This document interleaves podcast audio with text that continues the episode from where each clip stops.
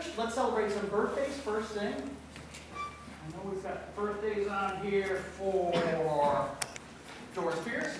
Happy birthday, Doris. Uh, also, Andy Fost. Andy's not here, but happy birthday, Andy. And John Spence. Um, some some uh, some flowers to to uh, recognize as well. We missed we missed the flowers that Doris gave last week, so uh, so thank you very much for those from last week. And our flowers this week are in celebration of Jen McIntosh's birthday, by, given by the McIntoshes. So thank you much for those. Uh, a few things to remind you of. This Tuesday night, uh, 6.30, finance meeting, 7 o'clock, trustees. So come on out for those if you're involved with those. Also, there is uh, plenty of uh, opportunities for volunteers, as usual, in here. So if you can volunteer to be an usher, and or you can be a bursar, or you can do, do any of those things that, that Eric is working with. So VBS, and there's a VBS meeting today too, right? After the service, so a VBS meeting as well. But if you can help with VBS, or children's church, or nursery, or Sunday school. Did I get them all? Yeah. I got them all, okay. All right. The only other thing I have is just, we, uh, we have a special guest today. Uh, Mr. Bill Pope on drums, so, so welcome, welcome back to the special guest here. Here you go. There'll be autographs after the service. And CDs, right? And CDs, yes. Are there other announcements that need to be shared? I got one too. You going? I actually have one this week. Oh, man. Um, the parsonage is looking for a dryer. So if anybody has a dryer, an extra dryer, they might want to sell to the church or donate, or looking for one, just contact me if you would. And the new people will be moving in within the next week and a half. And the old people will be gone. Get change So, the, so, so that's not just a a clothesline, huh? No, not just a Okay, all right. Well, it might be for some. the change in the bullet. Oh, I'm sorry. Steve told me one and I forgot, forgot to tell you about it. Uh, when you go to your second page of your bulletin today, the praise song that's showing after the offering prayer is actually going to be after the message. So, so when that comes up, don't be surprised by that one. So, thanks, Steve. You told me two minutes ago, I forgot about it. We are ready to go. Thank you, Ted. Good morning. Look at all those bright, shiny faces. Well, eyeballs. Bright, shiny eyeballs. Good to see you today. Are we ready for our responsive call to worship? Yes? All right. Let's get to it. Come to worship. God is here. Listen for God's word. Draw near to the source of mercy. God's grace is with us. Please rise in body and spirit if you are able. Christ reading. Indeed, the word of God is living and active, sharper than any two-edged sword, piercing until it divides soul from spirit, joints from marrow. is able to judge the thoughts and intentions of the heart. Before him, no creature is hidden, but all are naked and laid bare to the eyes of the one to whom we must render an account. Since then we have a great high priest who has passed through the heavens, Jesus, the Son of God. Let us hold fast to our confession. For we do not have a high priest who is unable to sympathize with our weaknesses, but we have one who is in every respect has been tested as we are, yet without sin. Let us therefore approach the throne of grace with boldness, so that we may, we may receive mercy and find grace to help him in time of need. Please join with me in prayer. Holy One,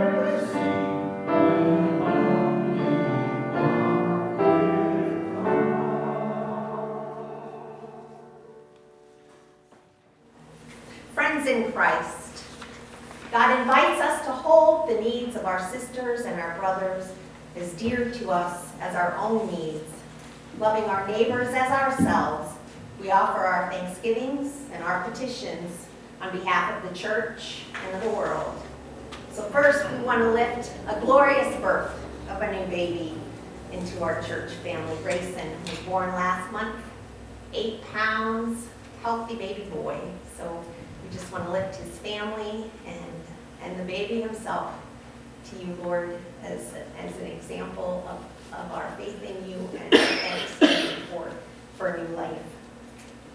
Lord, we thank you for this Memorial Day, for all those who have lost their lives in defense of us and our country and our way of life. So, Lord, thank you for those who, who are moved to serve.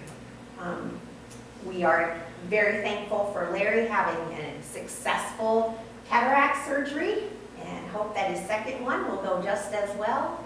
Um, just praises for that, praises for medical science that they can do such wonderful things for us as we start to fall apart in our old age. You know, I always say when you hit 40, the parts start falling off, like you lose your hubcaps and it's all downhill from there.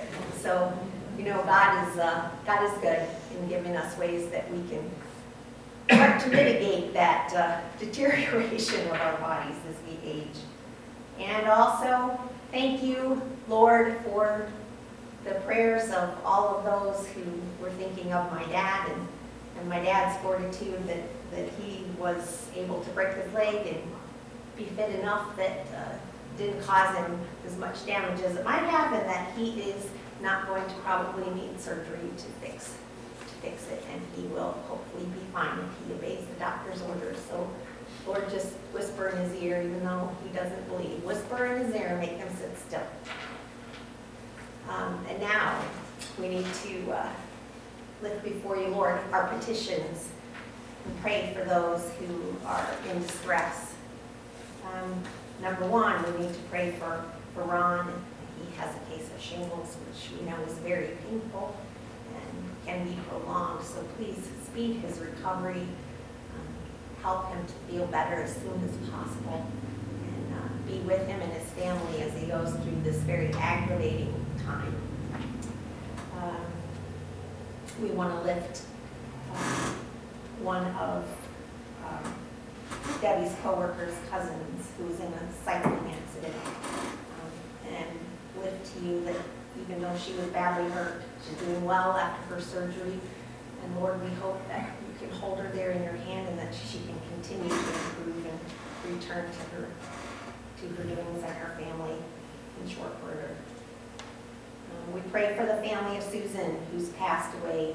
We want to lift special prayers for her two children and her two remaining siblings, that they um, are able to weather this time of loss and grief and come through on the other side stronger and knowing that one day they will be with her again.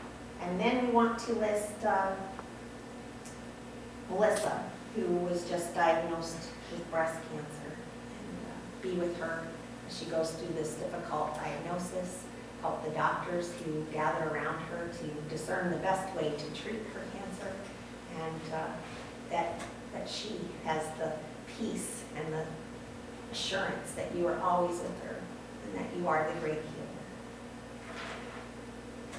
Hear our prayers, God of power, and through the ministry of your Son, free us from the grip of the tomb, that we may desire you as the fullness of life and proclaim your saving deeds to all the world.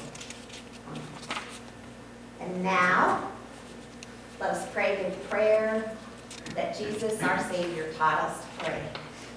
Our Father, who art in heaven, hallowed be thy name.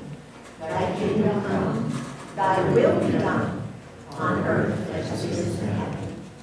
Give us this day our daily bread, and forgive us our trespasses, as we forgive those who trespass against us. And lead us not into temptation, but deliver us from evil. For thine is the kingdom,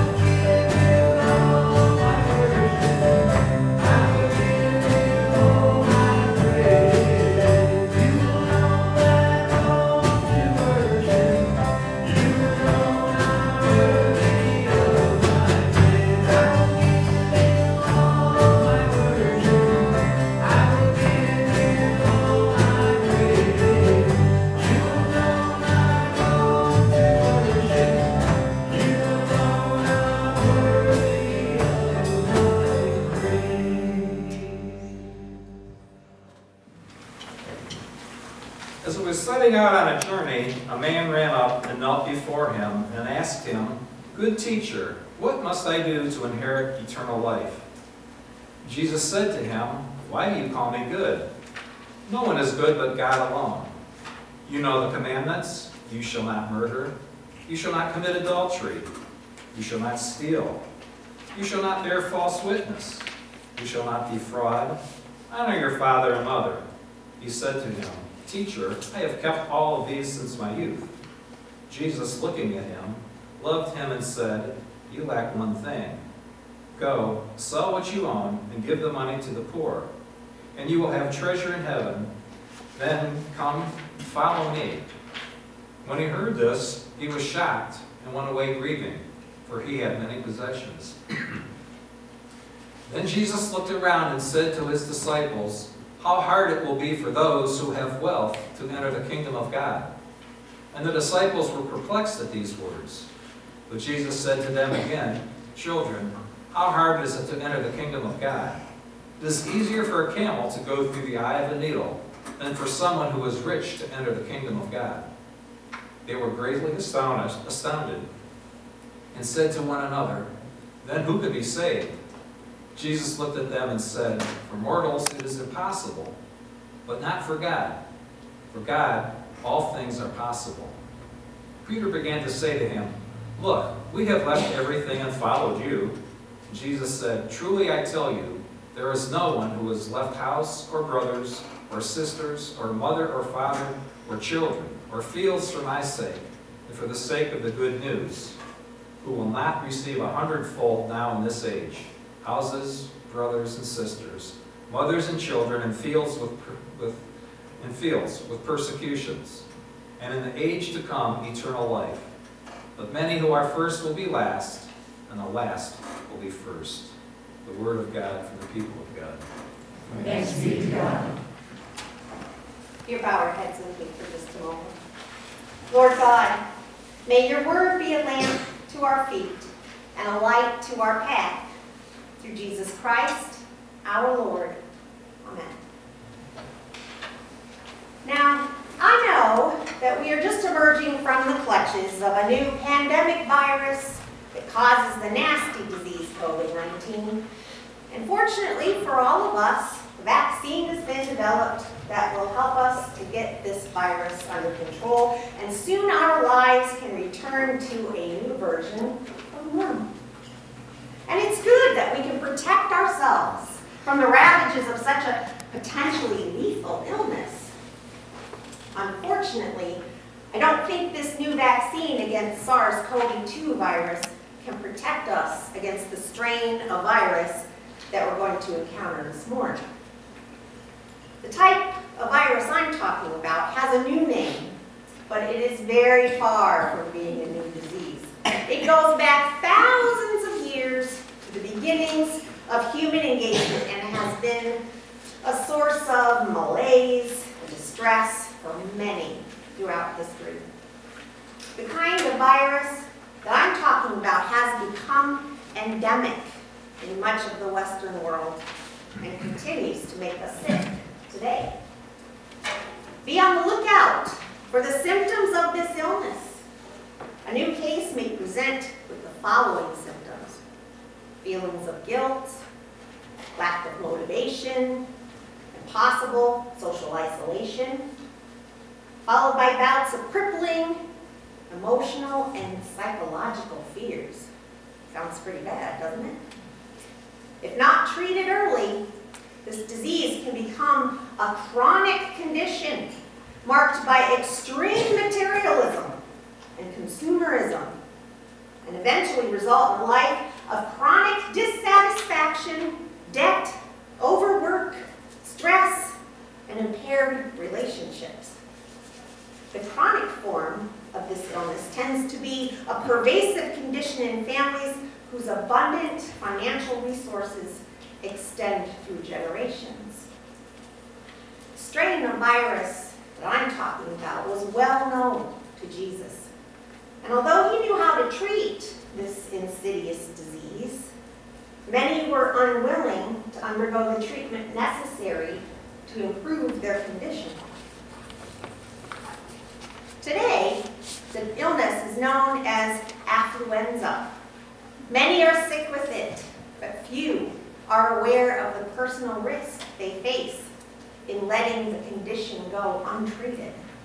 Nor are they aware of the highly infectious nature of the contagion. I want to share a case study in the literature concerning this condition. We find it in the New Testament in Mark chapter 10, verses 17 through 22. Jesus and his disciples are on the way to Jerusalem, and after stopping for rest along the road, a man runs up to Jesus and kneels in front of his feet. He seems to exhibit some anxiety or an inner sense that something isn't quite right.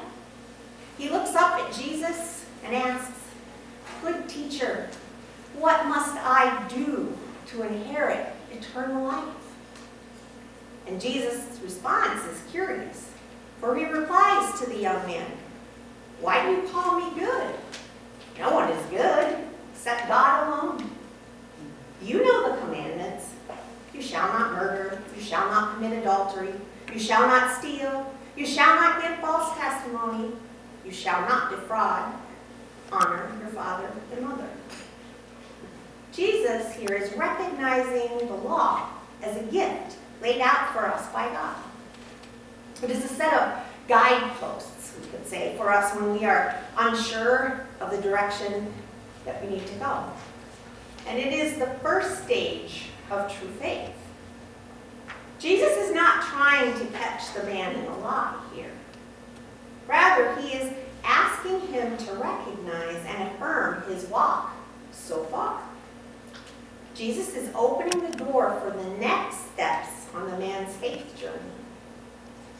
Jesus knows what is in the hearts of those around him at this point in his ministry. He already knows that this young man is a devout Jew and keeps the Jewish laws to the best of his ability. He strives to do what is expected of him. And Jesus also knows that God expects more from us than simply following rules. Goodness is not just in following commandments.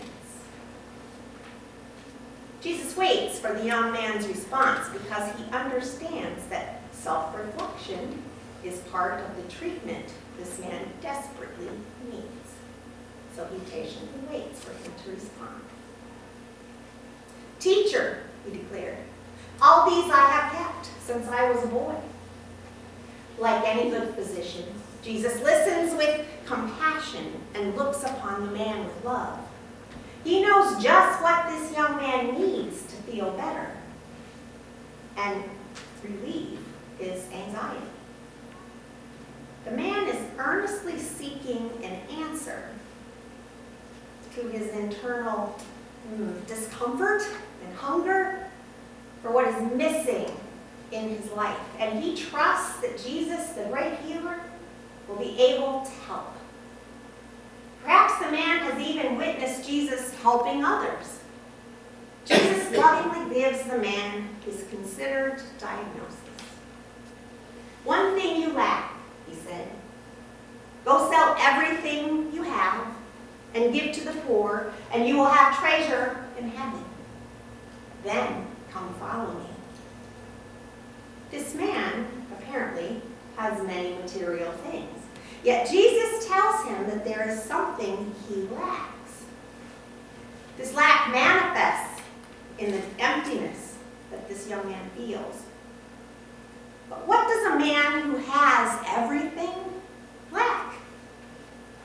How will selling all his possessions help this man to find it? This is the danger, my friends, of having affluenza. We become so bound to the stuff we have and so driven in the pursuit of acquiring more of it we become slaves to the pursuit. It seems that the more we have sometimes, the more we want until our whole identity becomes captive to the cycle of wanting and acquiring more. We become blind to people in our lives and in our community. We lose the personal connectedness that comes with our relationships with other people, and more importantly, with God. Connection and relationship, compassion and love for others. Those are the things that give our lives true meaning. Without these, we become empty shells of the people we were designed by God to be. And the condition becomes chronic and often, unfortunately, incurable. The young man lacks the ability to be in the relationship because he is enslaved by his possessions. He cannot be free to pursue what he lacks until he is released from this bondage. Jesus is giving him the remedy that will extricate him from his chains. But it will require the man to do the most difficult thing. He must give up what he covets the very most his possessions and the prestige that goes with them. Then he must give the proceeds away to people who exist on the margins of this man's life, the people he cannot even see Jesus has given the man the remedy to his affliction. Yet Mark tells us, at this, the man's face fell. He went away sad because he had great wealth.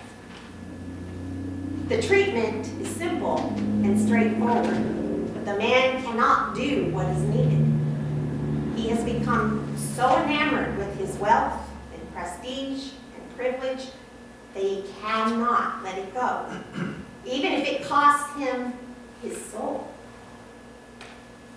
He is the most afraid of what he most needs.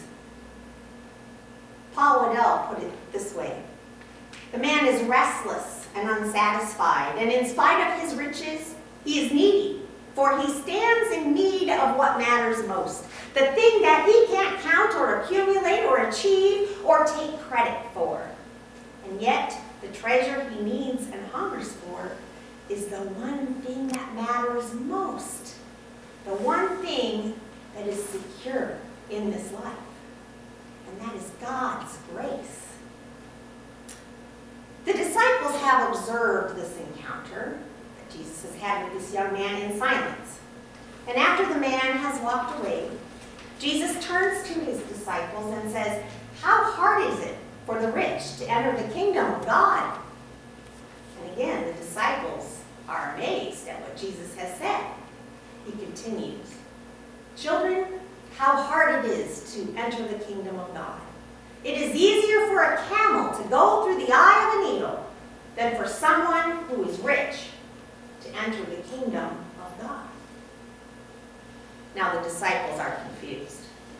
They've been conditioned by their culture their whole lives to believe that with wealth comes power. And with power comes respectability and prestige. Remember that just a chapter earlier in Mark, in chapter 9, the disciples were caught arguing among themselves over who was the greatest among them. And the disciples wanted to know who would have the honor of sitting at Jesus' right hand when he came into his kingdom. In that time, as now, people with money were respected because of the power they wielded over the lives of those without the same means. It was though the gifts, it was through the gifts of the wealthy that the Christian church became rich in the Middle Ages and became beholden to the whims of the aristocracy, which is exactly what brought about the Protestant Reformation. The disciples are equating respect based on power with evidence of goodness. Think about that. Equating respect based on power with evidence of goodness. That goes against everything we learn about Jesus Christ, doesn't it? When you consider how obsessed many Americans are with the doings of wealthy celebrities, how we give them accolades when they contribute to charity, or strive to emulate the good life they seem to be living, we are doing the same thing. We are equating influence with goodness. Jesus tells his disciples that these two are not the same. In fact, Catherine Matthews writes, based on the observations of David Watson, who is, by the way, a professor at my seminary, United. In a world where there are only two classes, the super rich and the impoverished, those who had wealth enjoyed it at the expense of those who went without. Watson sees the rich man as benefiting, intentionally or not, from the suffering of others. And this suffering deeply wounded and continues to wound the heart of God. We know that care of the poor and a just sharing of resources is at the heart of the prophet's proclamations throughout the Hebrew scriptures. And yet we so easily slip into the same assumptions about wealth and possessions being a sign of God's favor that our ancestors held. Prosperity theology, anyone? Watson then claims that the rich must make amends for the way his wealth has come at the expense of others. And that lesson is still applicable today, even in very different economic and cultural conditions, because those who enjoy an excess of material things surely have a responsibility toward the millions of people who go hungry and homeless. And this is why Jesus says that the wealthy will have such difficulty entering the kingdom of heaven. Why that journey is like stuffing a camel through the eye of a needle. The wealthy believe in their utter self-sufficiency. They are so enslaved by their attachment to things and the power it brings but they cannot see that they need God as much as the poorest person on this earth. The disciples ask the question that is weighing on their minds at this revelation. If the wealthy cannot make it, who then can be saved? And Jesus looks at them and said, With man, this is impossible, but not with God. All things are possible with God. You see, we do not have the power to save ourselves from this disease, no matter how wealthy we become or how much power and influence we have on earth. We cannot shove the camel through the eye of the needle by ourselves. But God can. He is the one with the real power to transform us.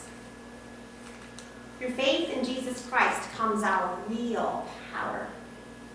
Through the love of God are our chains removed. Through relationship with Jesus Christ and with the people we care for is our spirit healed. This is the truth that Jesus wants his disciples to grasp in this story. This has been his point all along. And the disciples have been faithful to him even in their doubt. They are already walking that second part of the journey that Jesus offered to the wealthy young man. But Peter is still worried. It's always Peter. Peter is still worried, and he spoke up. We have left everything to follow you. Peter and the disciples need to feel assured that they have done what the young man was unable to do, although their means to do so were far fewer.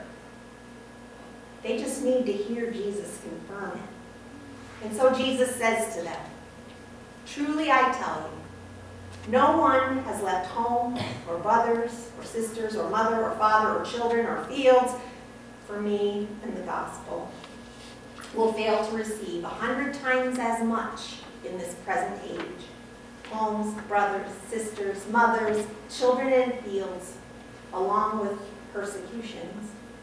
And in the age to come, eternal life. But many who are first will be last, and last first. In this case study, Jesus offers us a cure for the affluenza that holds us hostage to the material world. And the wealth seems solid and substantial, a buffer against suffering and want, which it is, it is not much of a savior if we lose our soul in its pursuit. We've only traded physical poverty for a worse sort of spiritual bankruptcy. I want to add going off script, I want to add here that there is nothing wrong with material wealth. That is not what Jesus was saying. It is what you do with the- your material wealth and how you feel about your material wealth. That makes the difference between being able to go through the eye of the needle and being the camel who can't be shoved through. So I just wanted to say that. You know, I I am not saying that, that wealth is necessarily a bad thing. It's just that so many people who have wealth fail to recognize its blessing on their lives and see it as God instead of God himself. Now, we turn to the script. Based on the above case study, please heed my words during this pandemic season and protect your hearts from affluenza. Remember that our material goods are not our own. God lends them to us to use in good stewardship along our journey of service to others. We cannot move quickly to serve those in need if our ankles are chained to the safe. So please, go see Jesus and get your affluenza inoculation today. Let's pray. Dear Lord, thank you for the gifts you give us to bless our lives. May we always appreciate the source of our blessings and use them not only for our own benefit, but in service to those in need. Keep us in your loving relationship and encourage us to include others in ours. We understand, dearest one, that without you, all of our efforts ring hollow. In Jesus' name, we ask for your loving mercy. Thank you.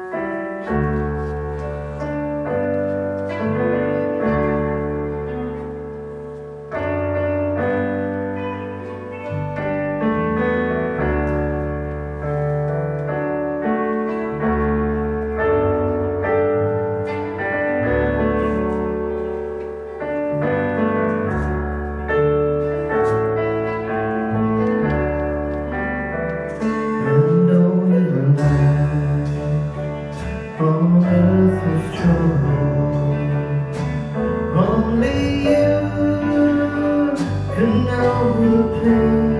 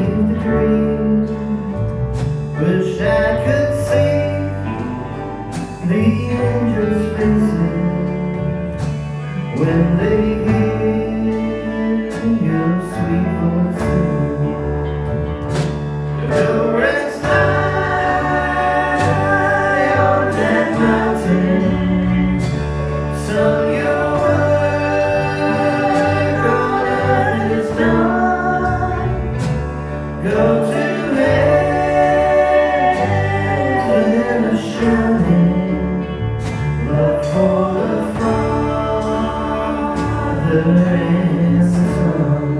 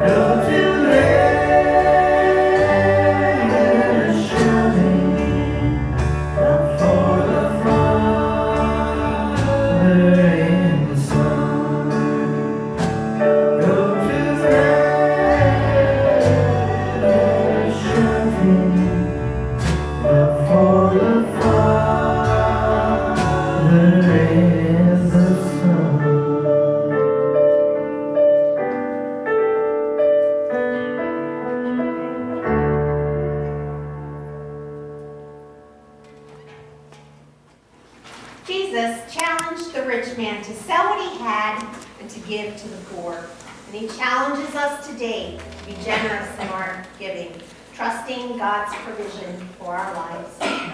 As always, you may drop your um, offerings in the plate on the way out the door if you haven't already done so. You brought it with you today. You are welcome to mail it to the church. You are also welcome to drop it off during morning office hours, or you can use the convenient online giving option. But no matter how you give, I want you to know how much it is appreciated by the church, and especially by me. So thank you so much for your continued faithful giving. Now, if you'll join me in this beautiful offering here, prayer by Mary Katrina Boyd, who stayed the words on the screen. Generous God, we bring you our gifts today.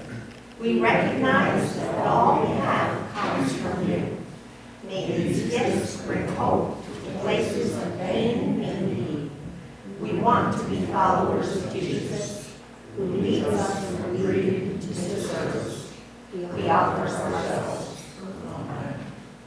And now, those of you who are able, please stand for the doxology.